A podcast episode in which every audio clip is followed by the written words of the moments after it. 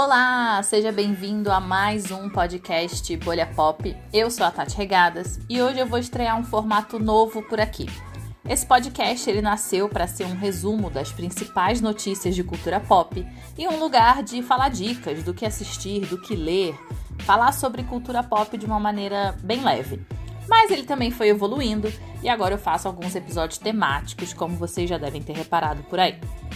Mas como muita gente gosta desse formato de notícias rápida, para você saber rapidamente o que, que rolou, não ficar totalmente por fora do que está acontecendo, eu vou trazer ele de volta. Só que em vez de fazer semanalmente, porque vou ser sincera, não é sempre que eu consigo fazer, então eu vou trazer ele mensalmente. Então aí vão as principais notícias de abril.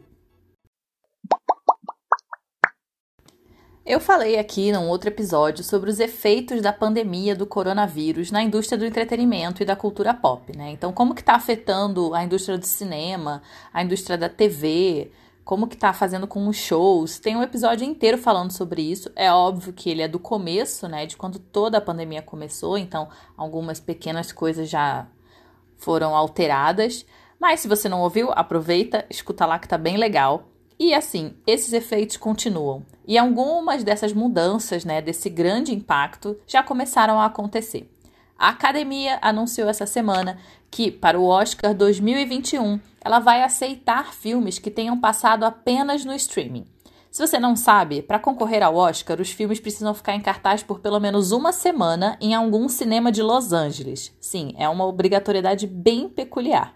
Bom, com os cinemas fechados e sem previsão nenhuma de retorno, a solução foi fazer ali uma mudancinha e aceitar a inscrição de filmes que estejam dentro dos outros critérios e tenham sido disponibilizados nos serviços de streaming ou nos serviços on demand, que é aquele que você paga para assistir, tipo Now da Net, é, aluguel de filme via YouTube, aluguel pelo Google, tudo isso contabiliza. E também a outra opção é que ele tem que, ser, ele tem que ficar disponível no serviço de streaming da própria academia. Sim, a academia tem o seu próprio serviço de streaming, onde os membros podem ver esses filmes. Então, assim, o membro não precisa mais ir lá no cinema, nem receber aquela cópia, entra lá no serviço de streaming deles para eles assistirem, decidirem quem são os melhores filmes do ano. Essa decisão ela não é definitiva, ou seja, quando for possível a, reabertura dos cinemas, né, eles vão voltar com as antigas regras. Mas eles prometeram dar uma, uma melhorada, né? Porque assim, é uma regra muito antiga e que restringe muito, né? Você ter que exibir o seu cinema apenas em Los Angeles, né? Um pouco complicado aí competir os estúdios menores, os filmes independentes, tem menos chance, né? Então eles disseram que quando os cinemas forem reabertos novamente, eles vão expandir um pouco mais a área de exibição dos filmes. Então, além de Los Angeles, cidades como Nova York, São Francisco e Atlanta também vão ser aceitas como cidades oficiais da exibição dos filmes candidatos. E já que a gente está falando de cinema e streaming, a Universal Studios entrou ali sem querer querendo numa treta com a AMC, que é a maior rede de cinema dos Estados Unidos. Tudo porque o CEO da Universal foi lá se gabar numa entrevista sobre o sucesso do lançamento do filme Trolls World Tour no serviço por demanda. O filme ele ia estrear no cinema e aí eles resolveram que, né, sem cinema, então vamos lançar direto para aluguel. Só que o filme arrecadou 100 milhões de dólares nas três primeiras semanas lá nos Estados Unidos. Para vocês terem uma noção, em 2016, o primeiro filme de Trolls arrecadou 116 milhões de dólares no mesmo período nos cinemas. Ou seja, a Universal não se deu tão mal assim sem o cinema, não é mesmo?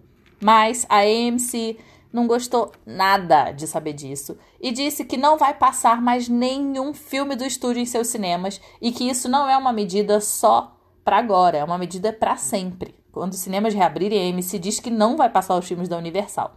Para eles, a Universal se aproveitou de um momento delicado e não consultou a AMC na decisão, nem discutiu um novo modelo de negócio com eles. A Universal respondeu que nunca abandonou a ideia de ter os seus filmes lançados no cinema e que acredita na experiência cinematográfica. Disse ainda que só vai começar a discutir os lançamentos simultâneos, né, de lançar no cinema e ao mesmo tempo no, no on demand, quando entender que é o momento e que o lançamento de Trolls veio na tentativa ali de disponibilizar um conteúdo de entretenimento para quem não pode ir aos cinemas. Apenas lembrando que a Disney e a Warner também vão lançar alguns títulos direto para aluguel, aproveitando aí meio que para fazer um teste, né? Então a Warner vai lançar o novo Scooby, a animação, e a Disney vai lançar Artemis Fall. Todos vão lançar direto aí nos seus respectivos serviços. Para alguns, os cinemas entendem a necessidade de lançar alguns títulos direto ali no serviço on demand. Só que na hora que a Universal foi falar dos valores, meio que a Universal falou, quis dizer, ah, então, olha, estamos estabelecendo um novo paradigma. E foi aí que a AMC ficou toda magoada. Isso acontece porque os estúdios querem testar esse modelo há anos, do tipo, ah, vamos lançar um filme direto no serviço de streaming, vamos saber o impacto, vamos lançar um filme direto on demand, vamos saber se dá para arrecadar alguma coisa com isso.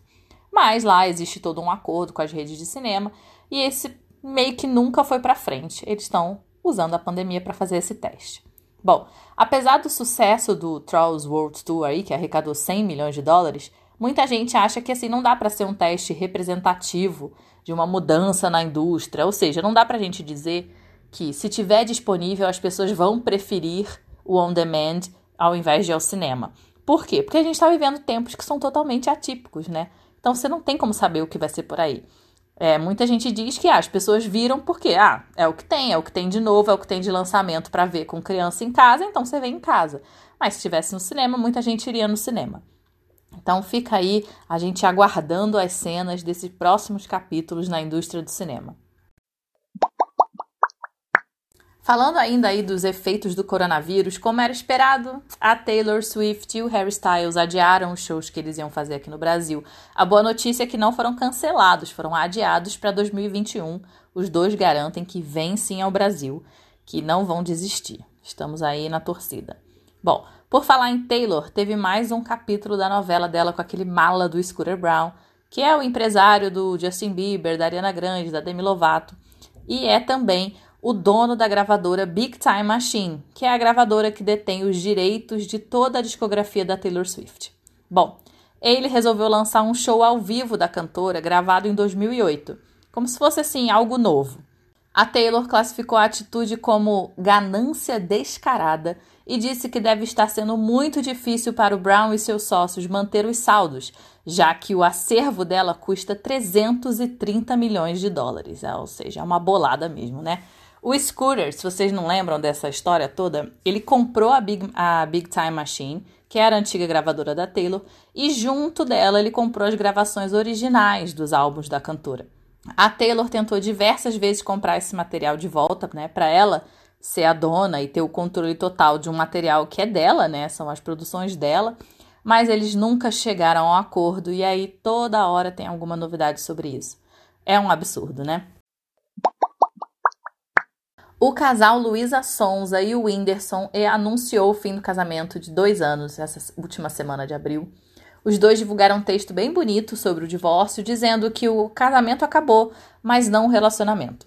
Eu torço para que os dois sejam muito felizes, porque eu gosto dos dois assim meio que de graça, acho pessoas muito simpáticas e espero que eles possam viver aí esse luto de um fim de um relacionamento em paz, né? Sem fofoca, sem expectativa dos fãs, que os dois continuem aí sendo muito queridos porque os dois são muito fofos. O rapper Travis Scott fez um show dentro do jogo Fortnite para mais de 14 milhões de fãs. Isso mesmo, o show aconteceu virtualmente dentro do jogo. Você não tá entendendo diferente não, foi dentro do jogo. Você tinha que entrar no jogo para ver o show do Travis Scott. Segundo a Epic Games, cerca de 12,5 milhões de fãs acompanharam pelo jogo. É que também tinha uma transmissão rolando no YouTube. Né? O resto das pessoas acabou vendo ali no YouTube, mas a grande maioria entrou na brincadeira de entrar lá com seu personagem e assistir o Travis virtual cantar para eles. Uma experiência aí bem diferente. E já que estamos vivendo a era das lives, a live da dupla Ana Vitória causou muita polêmica por cobrar 95 reais dos fãs. Mas, tem que esclarecer, a galera que saiu xingando as duas não leu sobre o que, que era o projeto. O famoso viu o título e foi lá xingar. Pois é, porque a ideia das duas era criar um pacote com seis lives. Nossa, hoje tá, sem um parênteses, está brabo gravar aqui na minha rua, porque não param, as motos não param, as motos não param. Nem parece que as pessoas estão em quarentena. Mas voltando para Ana Vitória. A ideia delas foi criar um pacote com seis lives que vão ser palestras e um show inédito delas. Então, as palestras vão ser com os produtores, a equipe técnica que trabalha ali por trás, né, que ajuda a colocar um show na rua. E essas pessoas estão sem receber, porque os shows não estão acontecendo e a maioria deles ganha por trabalho, ganha por é, por show que faz, né, por apresentação, por evento. Muita gente não é CLT nesse meio. Então, a Vitória disse assim: se você tem vontade de ser produtor ou técnico, vai ser lindo entender como funciona isso tudo. Se você tem só curiosidade, também. Elas disseram ainda que, assim, elas pretendem fazer uma live com como os demais artistas estão fazendo, né? De graça, bancada por um patrocinador. Mas, gente, antes de xingar as pessoas, leiam. Pelo amor de Deus, leiam. Não, não vai só pelo título lá chincalhar alguém. Elas estão fazendo uma coisa que muitos artistas deveriam estar fazendo, que é ajudar é, devolver um pouco pra galera que bota o show delas na rua, entendeu? O show não é só subir no palco e cantar. Enfim, leiam e informem-se, né? Antes de falar bobagem por aí. E já que estamos falando em falar bobagem, a rainha da bobajada online, Gabriela Pugliese, aprontou mais uma em abril. Depois dela ajudar a espalhar o coronavírus no Brasil, né, naquele bendito casamento da irmã dela lá na Bahia, que tinha um convidado infectado, todo mundo estava no casamento, pegou aquela maravilha, enfim. Ela própria, já recuperada e bela na sua casa, resolveu dar uma festinha cheia de amigos para receber a Mari Gonzalez, recém-saída do BBB. Não satisfeitos em dar a festinha, eles resolveram postar nas redes sociais a festinha cheia de gente, com a Pugli falando foda-se a vida, desculpa o palavrão, mas né, a gente precisa dizer o que foi dito. Bom, a indignação com a falta de consideração da Pugli, da Mari Saad, de todas as amigas influencers que ela tem foi tanta que as pessoas começaram a marcar a, as marcas que patrocinam elas e daí várias tiraram as parcerias que tinham. Então, assim, ela estava perdendo seguidores aos montes. O que, que ela fez? Desativou a conta dela no Instagram, porque ela não é boba nem nada, né? Com a conta desativada, não é possível deixar de seguir. Então fiquem atentos, viu? Porque já passou do tempo dessa turminha aí, que não é nada, parar de ser valorizada pelos fãs e pelas marcas.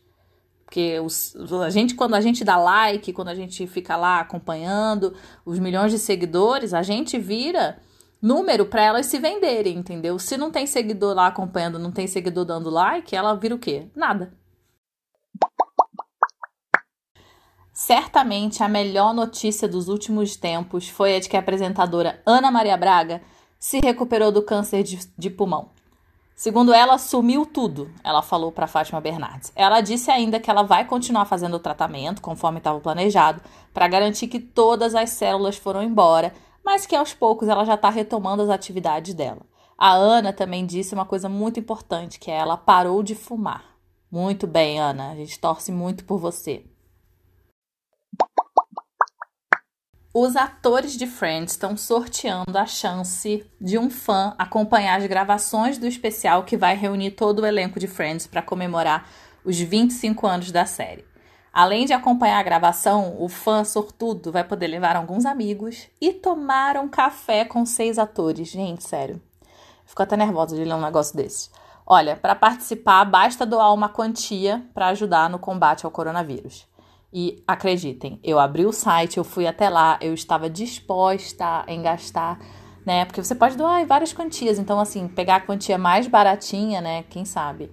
E ser sorteada, tentei doar. Mas, infelizmente, é somente para residentes nos Estados Unidos e Canadá.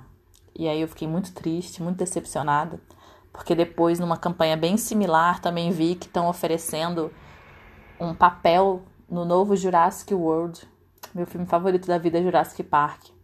E o fã que for sorteado vai ganhar uma cena em que ele é comido por um dinossauro. Cara, sério, meu sonho. Esses dois, assim, eu, eu com certeza compraria. Mas todos são para residentes nos Estados Unidos e Canadá. É muito triste.